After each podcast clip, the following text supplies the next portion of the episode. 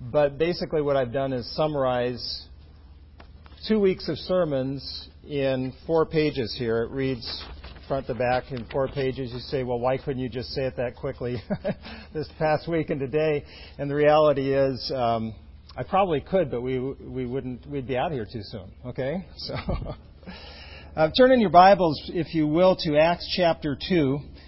Acts chapter 2, we're uh, studying this section where the Holy Spirit has just come upon the believers in Jerusalem. Now, we know they had the Holy Spirit because they were saved, right? So uh, there was the Holy Spirit in these believers, but He is filling them as Jesus promised in Acts chapter 1. He is filling them in order to do the work that He has given them to do, and that is to be His witnesses to the world. And we see such a dynamic impact of the Holy Spirit upon this church that it's just, Luke has to stop for us and give us a glimpse of what it was like in those first days when the Spirit of God had filled and controlled all of the believers in the church at Jerusalem.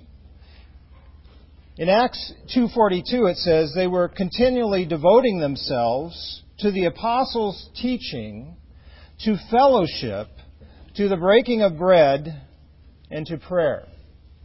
And everyone kept feeling a sense of awe. And many signs and wonders were taking place through the apostles. And all who had believed were together and had all things in common. And they began selling their property and possessions and were sharing them with all as anyone might have need. Day by day, continuing with one mind in the temple, and breaking bread from house to house, they were taking their meals together with gladness and sincerity of heart praising God and having favor with all the people. And the Lord was adding to their number day by day those who were being saved. Let's pray before we begin. Father, as we would pray before a meal, and we would thank you for your bountiful supply for us, and we would ask you to, to use the food that you give us to uh, nourish us. So, Lord, we come today and, Thank you for the bountiful supply of your scripture. Lord, we thank you that you have not left us to wander through this world, but you have given us ample uh, thoughts from your heart to our heart, your, your revelation, the very Word of God, that if we would feed upon it, our souls would be nourished. And so, Lord, we pray today that you would nourish our hearts. That as we study your Word, that we would listen and hear the very Word of God, and that we would let it affect us. And so, Lord, teach us today and fill our hearts from your word. I pray this in your Son's name. Amen. Now, we began last time looking at these this profound effect that the Spirit of God had upon the people who responded to Peter's powerful proclamation in Acts 2. The very first part of this chapter has to do with Peter standing up and answering what was going on as the people were confused, as some of the people that were standing around, the non-believers, were saying, well, they're just drunk with wine. I mean, people don't just talk like, like babbling idiots, right? But it wasn't babble that was going on. It was actually languages and the people that understood the languages were saying, hey, we hear them speaking the mighty acts of God in our own language. How can this be? And Peter says, let me tell you how it can be. And he goes right back to the Old Testament and answers it out of the prophet Joel that the Holy Spirit had come and filled God's people just as Joel had promised and just as Jesus had promised he would do. And we have this wonderful sermon, and the people respond in verse 37, and they say, What shall we do? Peter says, verse 38, Repent and let each of you be baptized in the name of Jesus for the forgiveness of your sins, and you will receive the gift of the Holy Spirit. And when that happens, this congregation of believers is filled with the Spirit, and wonderful things take place. Daily conversions dramatic changes in their lives, as we're going to look at at the end of our time today. Favorable approval and acceptance upon, among the unsaved community. An insatiable hunger to learn God's Word. A continued devotion to prayer. A sense of God's supernatural presence and power. I don't know how it would hit you if all of a sudden you really sensed that God's presence was here. Luke tells us it can happen. It can happen. And we're going to look at that as we come through this passage this morning. The good news about this passage that, that, I find is that the same Spirit who produced all of these wonderful things in the hearts and the lives of the, the people there in Jerusalem is still working in the church today, right here in Illinois, right here in Rockford, right here at Rock Valley Bible Church. And the things which characterized the Spirit filled church back then remain as marks of a Spirit filled church today. And so we set out last time to, to look at these marks and ask just a simple question How do we measure up? How do, how do we as a church, how do I individually measure up to what we see here? We began with verse 40, 42 where Luke clearly lists four key effects that the Spirit of God had on those people. A devotion to teaching and uh, actually not just the teaching but to learning. It was all of them were devoted to the apostles' teaching. So they were uh, devoted to being there and coming and listening to God's Word. A devotion to fellowship. A devotion to remembering Jesus. And that's as far as we got last time. And so today we're going to pick up with this devotion to prayer devotion to prayer. And after that, we're going to move on to verses 43 through 47, which primarily speak of this a sense of God's supernatural power and presence. Let's look first here at this devotion to prayer. And as we come back to verse 42 this morning, I want to remind you of how Luke began his thought here by telling us of the church's devotion devotion. They were continually devoting themselves, is how he begins this thought. And remember what that word speaks of. Devotion speaks of not only a commitment and loyalty to something, but also an affection and fondness for it. Okay, so you have commitment and loyalty to something and affection and fondness for it. In other words, devotion is a commitment to someone or something out of love for them. Devoted parents are not simply committed to raise their children because they have the responsibility to do so. Those are committed parents, but not necessarily devoted parents. Devoted parents also have a love for their children, which makes them fond of parenting, even through the terrible twos. Okay? Even through the tumultuous teens, you know, those years where you want to strangle them, you go, no, but I love them. I love them and I, I, I love doing this work. I don't know about you, but the, the teenage years were much harder for us than the, the two year old years. Much harder. A devoted husband is not simply committed to live out the years with his wife because he made a lifelong vow so many years ago. A devoted husband loves his wife. He's fond of his wife. He has an affection for her. He wants to be with her. He wants to be where she is. Rather be with his wife than out on the golf course with the guys. Right? Rather be with his wife than doing anything else. In the same way, if we want to be devoted to the things that the early church was devoted to, we will not only be committed to them, not just a discipline in our life, we will also be fond of them. We will want to be there when the Word of God is opened. We will want to be there when others are fellowshipping around Christ. We will want to be there when others gather to remember Jesus. And today we come back to verse 42 and it says, We will want to be there when the church gathers to pray. Now, I don't know about your church experience, but my church experience is that is the least attended time with the least interest from the people. A few, yes, devoted to prayer, but normally in the church, you gather a prayer meeting and it's the fewest number of people. Is, is that right? Is that your church experience? Peter, uh, Luke says that they were continually devoting themselves to prayer. I want you to notice something here, because I think that this is interesting. This is not the first time that Luke mentions their devotion to prayer. The first time, look back in chapter 1, is as they were waiting for the day when Jesus would send his Spirit upon them just as he promised. Look at 1 verse 8. Jesus says, You will receive power when the Holy Spirit has come upon you. And then verse 12, that's the promise. Look at their response. Verse 12, they returned to Jerusalem. Verse 13, when they had entered the city, they went up to the upper room where they were staying. Verse 14, all these people that he mentions at the end of that verse were with one mind. What does it say? Continually devoting themselves to prayer. And at the beginning of chapter 2, after this major prayer meeting, we read how the Spirit of God came upon them, empowering them to speak of Christ in, in powerful ways. And now, as the sun sets on that wonderful day that we call Pentecost, Luke tells us that the church remains just as devoted to prayer as it was the day before. And I find that really interesting. They didn't think, oh, the Spirit has now come, so we can stop praying. Isn't that the way we often think?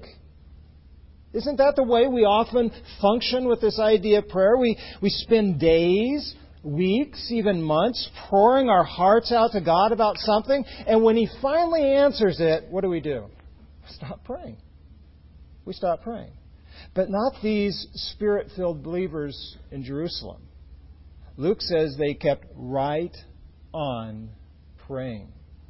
They were devoted for the days and weeks before the Spirit came, and once the Spirit comes, they continue to be devoted to prayer. Why do you suppose that is? Why do you suppose Luke wants us to see this? Well, having thought through this, I think it has something to do with understanding their own weakness and their need for God's power. Do you hear that? I think it has something to do with understanding their own human inability and their need for the Spirit to make them able. Why do I say that? Well, there was a reason Jesus told the disciples to wait in Jerusalem for the Holy Spirit. There was a reason he told them. It was because they did not have the power to do what Jesus commissioned them to do. They did not have the power to commission to do what Jesus had commissioned to do. Jesus said, "You will receive what? Power when the Holy Spirit has come upon you, and and there's the connecting thought, you shall be my witnesses." They're not going to be powerful witnesses for Jesus until they receive what? Power from the Holy Spirit. You will receive power and you will be my witnesses. And what did they do in response? We just read it. They devoted themselves to prayer. Prayer for what? Maybe there were a number of things that they were praying for, but the text clearly indicates that they included this one request prayer for the promised coming of the Spirit to fill them with power to be Jesus' witnesses. That says something about what we need as a church, doesn't it? Power to be Jesus' witnesses. Why? Because we're weak. Why? Because we're not bold. You know, we don't have the power to change people's lives. We don't have the power to transform them. Some of us don't have the power to even open our mouths. We need this power. And Luke tells us once the Spirit had come upon them, they continued to devote themselves to prayer. Why? Because I, I think they had finally experienced the filling of the Spirit. And when they experienced this powerful presence of God's Spirit at work among them, they evidently sensed a need for His continually, continual filling in order to continue the work as Christ's witnesses. The Spirit comes. They're filled with power. They speak. They see the effect. They say, We need more of this in our church. So where do they go? Not to the proclamation like we do. They went back to prayer first before the proclamation like we do. In other words, there's a vital connection between the Spirit's work in and through the church and the church's devotion to prayer. And I think that's something worth considering. Perhaps the primary reason we may sense a weakness in the church today is because we are truly not devoted to prayer. Samuel Chadwick said, There is no power like that of prevailing prayer, of Abraham pleading for Sodom, of Jacob wrestling in the stillness of the night, of Moses standing in the breach of Hannah, intoxicated with sorrow, David, heartbroken with remorse and grief. I would add Elijah and the, the fire, you remember, that came down from heaven as a result of prayer. Elijah and the drought that then turned to rain as a result of what? Prayer. Prayer. Chadwick said, such prayer prevails. It turns ordinary mortals into men of power. It brings power. It brings fire. It brings rain. It brings life. It brings God. If there's such clear examples, though, of the power God displays when people pray, like Elijah and Moses and Hannah and Jacob and Abraham. If all of these are so clear in the Scripture, why is prayer so hard for us? Why is it?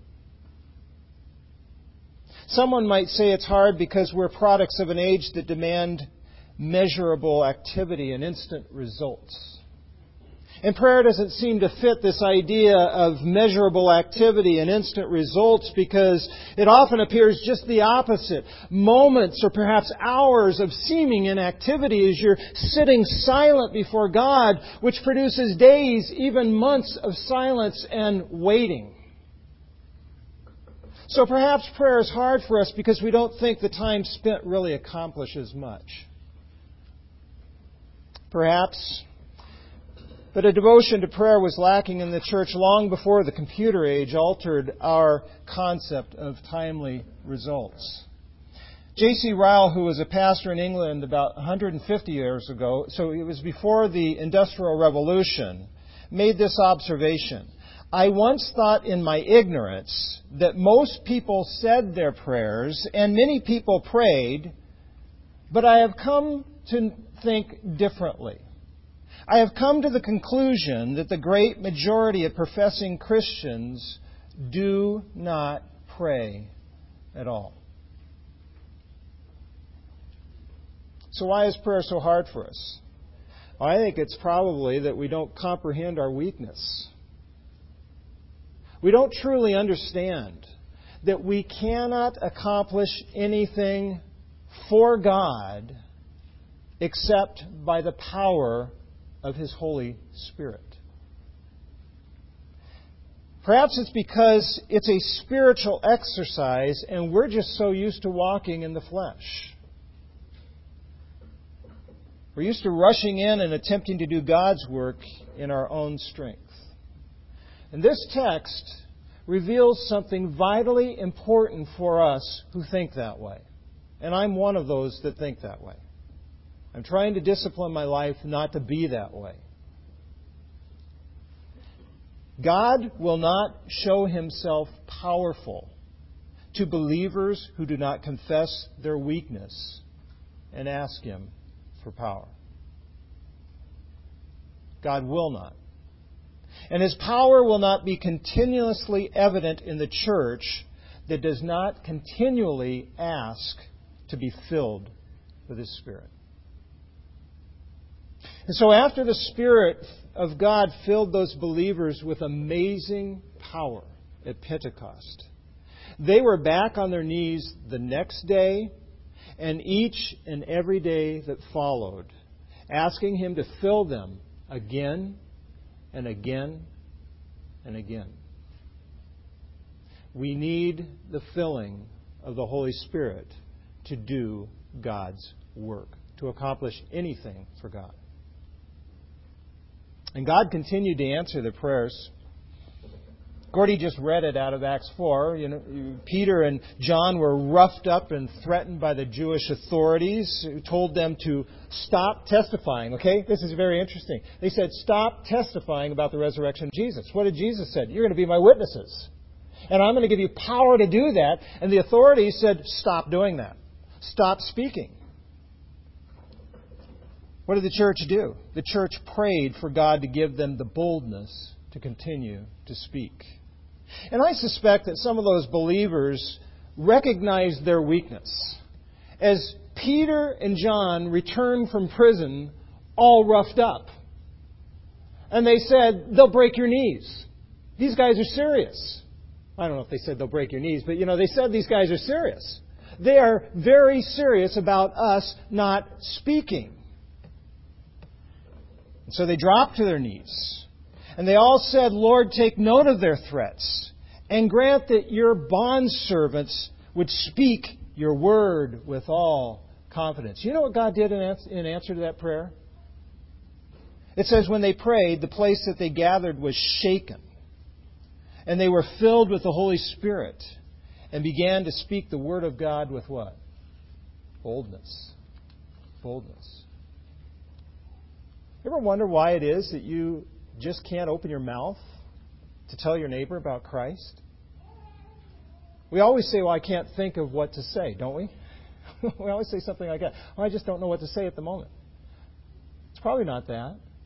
It's probably that we haven't been praying that God would fill us with His Spirit in the first place. To give us the boldness, to give us the power to open our mouths. Spirit filled church prayed for God's Spirit to fill them, not occasionally, but continually. And they gathered for prayer not reluctantly, but wholeheartedly, because they were devoted to it. So let's ask ourselves some questions before we move on. How do we measure up? How do we measure up? Am I truly devoted to prayer? Devoted to it. By the way, the construction here is literally the prayers. In other words, it's either referring to the specific time when the church prayed, as in Acts 3:1 at the ninth hour they went to the temple, but I'm not sure that that's it. I think that the idea here is they they they, they went to the temple and, and the Lord wasn't able to take they went to the temple to pray at the regular time, but the Lord wasn't able to, to start dividing them. Excuse me, the world wasn't able to start dividing them. The Lord kept them together in one mind in the temple. It could also refer to specific purpose for which they were all praying, uh, as in Acts 1 and then in Acts 4, where we just read that prayer meeting. So I, I think the, the idea here is more they were devoted to the prayers. What is the specific prayer? God, fill us with your Spirit so that we can be Christ's witnesses. All right? Ask yourself, how devoted am I praying like that? How devoted am I to praying for the ministries of Rock Valley Bible Church? That they would be powerful ministries for the sake of Christ and His body. Do I have regular habits of prayer? Someone once said, seven days without prayer makes one week. Not one W E E K, one very weak person. Do I regularly set aside time in my schedule to pray for God to work in and through our church to make us powerful witnesses? Am I devoted to our prayer time prior to the service? The Gordy leads every week. Or am I one of the ones that drives in 9:30 or 10 o'clock? Someone said when a church is truly convinced that prayer is where the action is, that church will so construct its corporate activities that the prayer program will have the highest priority.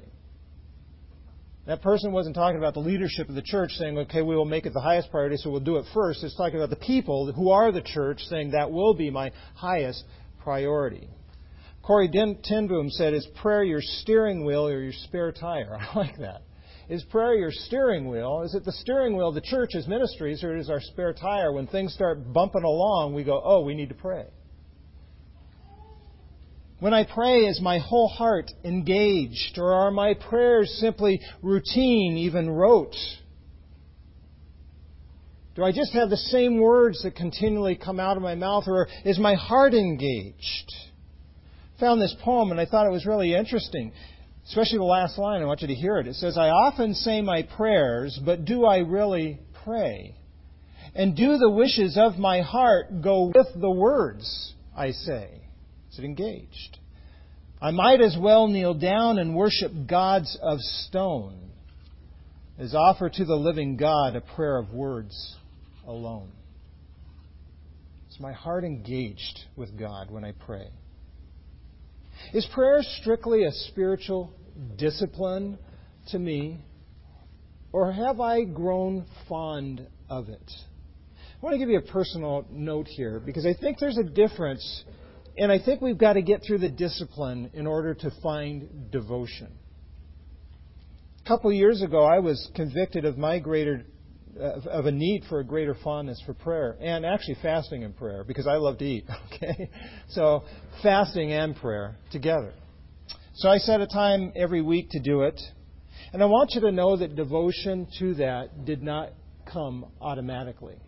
In fact, for nine months, it was discipline, discipline, discipline, discipline, and somewhere along the tenth month, I began to hunger for it. It became devotion. It became a fondness of my heart. And I'm not fond of being hungry. But that time with God became a devotion. Do I love to pray as much as I love to sleep? I think that's a legitimate question. Because otherwise, we wouldn't just stay in bed. We'd get up and pray, right? Do I love to pray as much as I love to eat? I think that's another legitimate question. I love to eat, and I make sure that I get my meals every day. But do I make sure I get my time of prayer in every day? Do I truly believe prayer is important? Do I continually write down prayer requests and then forget to pray? Well, those are some questions, and I'll have those on that paper, then you can read through them again. But the church was marked by a devotion to prayer. Devotion. They were fond of it. They, they loved gathering together. Why? Because I think they saw the power of God that came through it as the Spirit of God filled them. And look what happened. Look at verse 43. This fifth mark and I'm going to use this to summarize verses 43 through 47, but just the first line I want you to read with me here. It says, Everyone kept feeling a sense of awe. Literally, that says, I think this is very interesting. This is the, the sense of God's supernatural presence and power. Okay, that's the fifth mark. A sense of God's supernatural presence and power. Everyone kept feeling a sense of awe. Literally, that says fear was coming to every soul. It's a little bit different than everyone was feeling a sense of awe. Fear was coming to every soul. Now, it may seem, seem strange to you to say that the church that was all of a sudden filled with this Spirit of Christ, who we know as love and, and grace and mercy, was also gripped by fear. But throughout the Bible, fear is the impression that commonly overcomes people when they become aware that they are in God's presence. Remember how Elijah, excuse me, how Isaiah responded to this heavenly vision of holy God sitting on the throne. And he was caught up into this presence of God. And he said, Woe is me. I'm ruined. I'm undone. And remember how John, who had walked for three and a half years on the earth with Jesus and had communed with Jesus and had laid his head on Jesus' breast, responded to the sight of his exalted Lord in Revelation. Says, When I saw him, I fell to his feet like a dead man. Fear gripped the hearts of the people who were present when Jesus raised that widow's son back to life. Luke 7:16 said, "Fear gripped them all." And fear gripped the hearts of the people who heard how Ananias and Sapphira had been struck dead for lying to the Holy Spirit. Acts chapter 6, 5. And fear gripped the hearts of the people when Jesus cast a legion of demons out of a single man. And fear gripped the hearts of the people when Jesus restored the legs of a paralyzed man. In other words, a reverential fear or awe should overcome our hearts whenever we see evidence of God's mighty work among us. We ought to be gripped. Something ought to make us stand up in awe of that. And Luke wants us to know that these believers kept feeling that. They kept sensing this awe because they kept seeing evidence that God's Spirit was at work among them. What was the evidence? Well, look at verse 43 again, right there. Clearly, the power of God's Spirit was evident in the, in the many wonders and signs taking place through the apostles. Okay, that would get your attention, right? You'd say, certainly that's where God is working. I see the miracle. But I want you to notice that signs and wonders and miracles were not the only evidence that Luke mentions here. His list of awe inspiring evidence of the power of God, of the presence of God, does not end in verse 43, but continues on in verse 44 and 45 and 46 and 47, where we find description after description of how believers were being transformed by the filling of the Spirit. Look what it says. Look at, look at the construction here. It says, everyone kept feeling a sense of awe, and, right there, and, many signs and wonders were taking place through the apostles, and, all those who believed were together and had all things in common. That is supernatural transformation. You don't just get a group of people together and have that happen. We're going to look at that in a minute. And they began selling their property and possessions and were sharing them with all as anyone might. You know, if you came up to the elders of this church and said, hey, by the way, you know what? I know we need a building someday. I'm going to sell my house and just give it to you. I know we need to support missions. I'm just going to say, do you know what they would say? what would they think?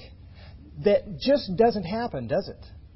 It doesn't happen in the church here in America, and it didn't just happen.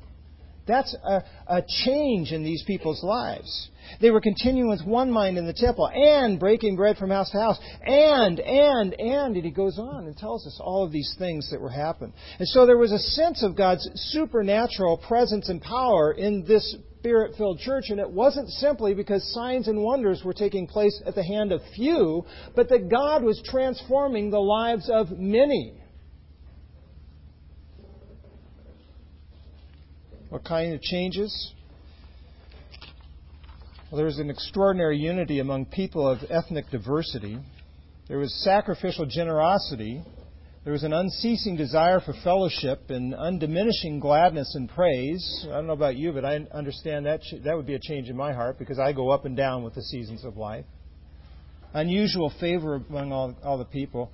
Listen, for a short season, I want you to catch this about Acts 2:42 because a lot of people will try to tell you that if we could just get back to the signs and wonders and powers and miracles, then the people of this world would see that there really is power in the church.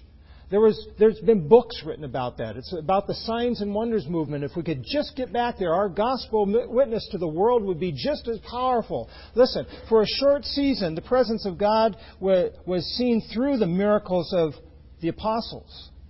But even at that time, even then, as still today, the presence of God's Spirit is seen through the transformed lives of believers. And I believe that's a greater evidence in the church today. In fact, Luke gives us more of that than he tells us about the miracles here.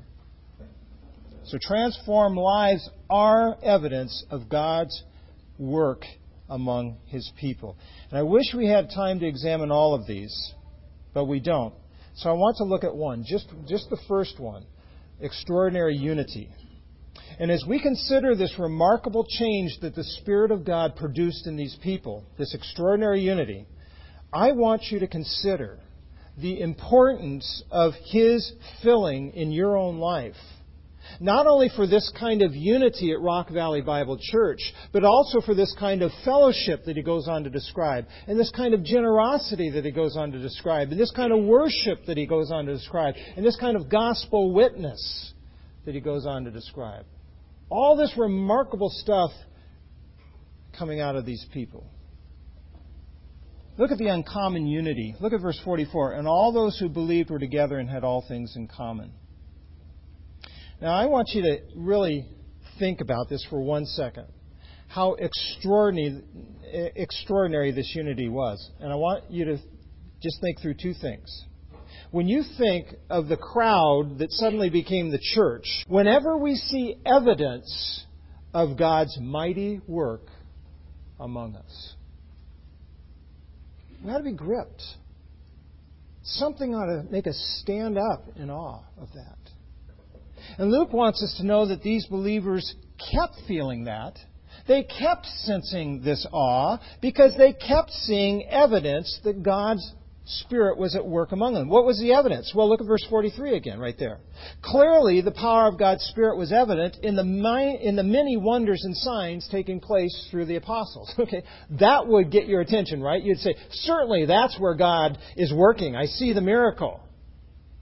But I want you to notice that signs and wonders and miracles were not the only evidence that Luke mentions here.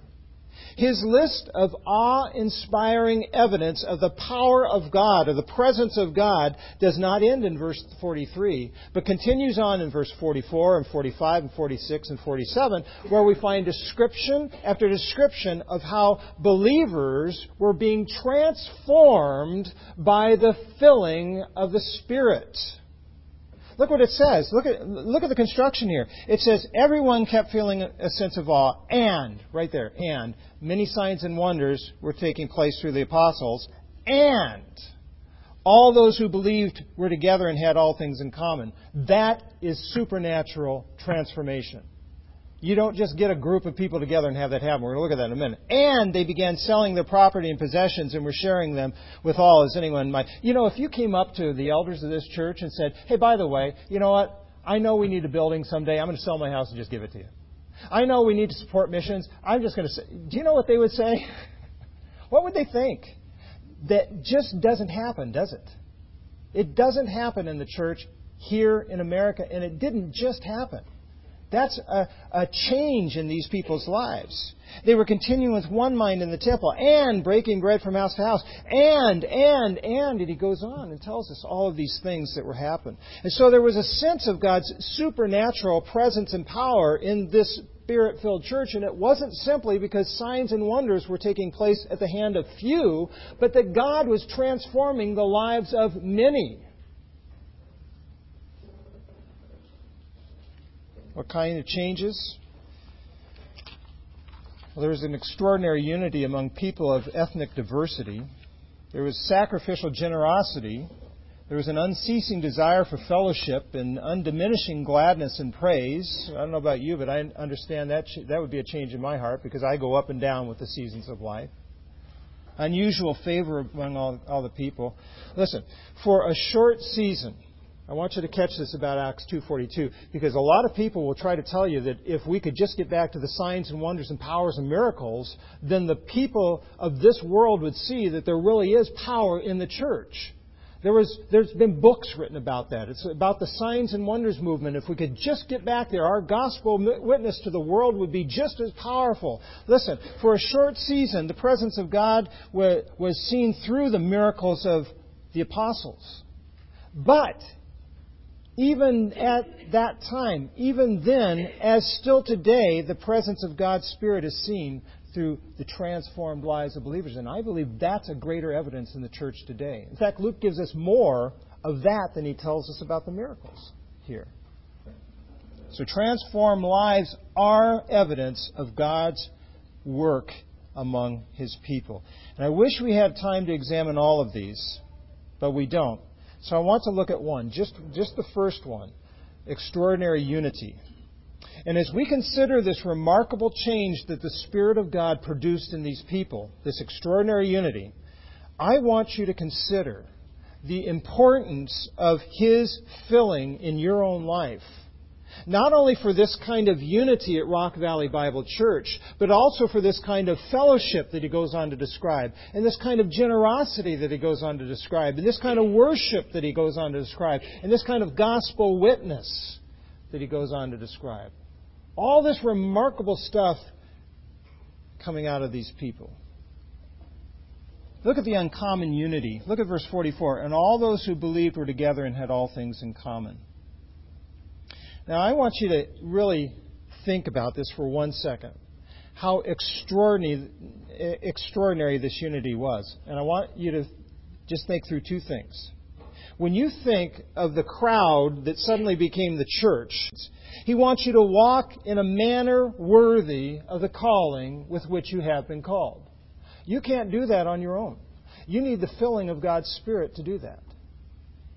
He wants you to walk no longer just as the Gentiles also walk. He wants you to walk no longer as everybody in, in Northern Illinois, in Rockford, in Chicago, in America walks.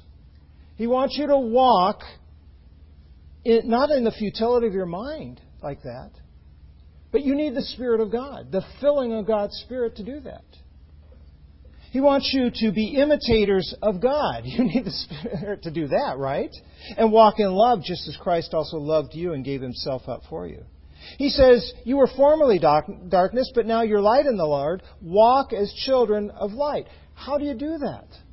By the continual filling of the Spirit of God. So when we speak of being continually filled with God's Spirit, we're talking about being continually controlled by Him. We're talking about being continually submitted to His will. We're talking about continuously depending upon His power instead of just moving out and doing things in our own strength. We're talking about continuously asking Him to change us and conform us into the image of His Son, of God's Son, Jesus Christ, so that we might think and act and walk as He walked. In fact, it's not a coincidence that Paul even puts that in Ephesians 4, where it says, put off the flesh and put on Christ, right? How do you do that? But by the power of the Spirit. Believers who have the Spirit of God do not automatically discover the kind of transformation that Luke describes in Acts chapter 2, verses 43 through 47. We need the filling of God's Spirit to experience it, and we need the continual filling of God's Spirit to sustain it. And this Spirit filled church witnessed the supernatural power and presence of God through transformed lives, not just through miracles, but through transformed lives. So, how do we measure up? How do we measure up? How do you measure up? Do you see this same evidence in your life?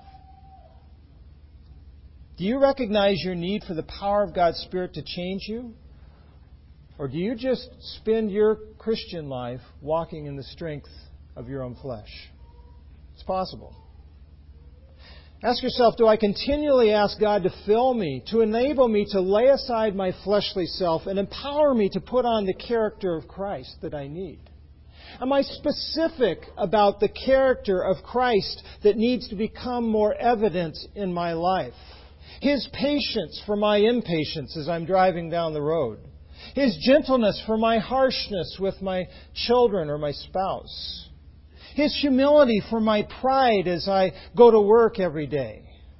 His righteousness for my sinfulness. His peace for my anxiety. His forgiveness for my bitterness. And the list can go on and on, and on, and on, and on. Some of the most awe inspiring evidence of the presence of God's Spirit in this early church was the supernatural transformation of ordinary people into the image of God's Son. Ask yourself this Am I willing to give testimony to the church of how the Spirit of God is transforming me and making me more like Christ? This is what I used to be. This is how I am today. That is the Spirit's work in the church. He wants to transform you into the image of Christ. And listen to this people will stand in awe when they see it happen. They will stand in awe. Because that's what happened in the early church. Everyone was filled with awe as they kept seeing the Spirit of God through His filling transform these people into the image of Christ. Let's pray. Father, I do pray today.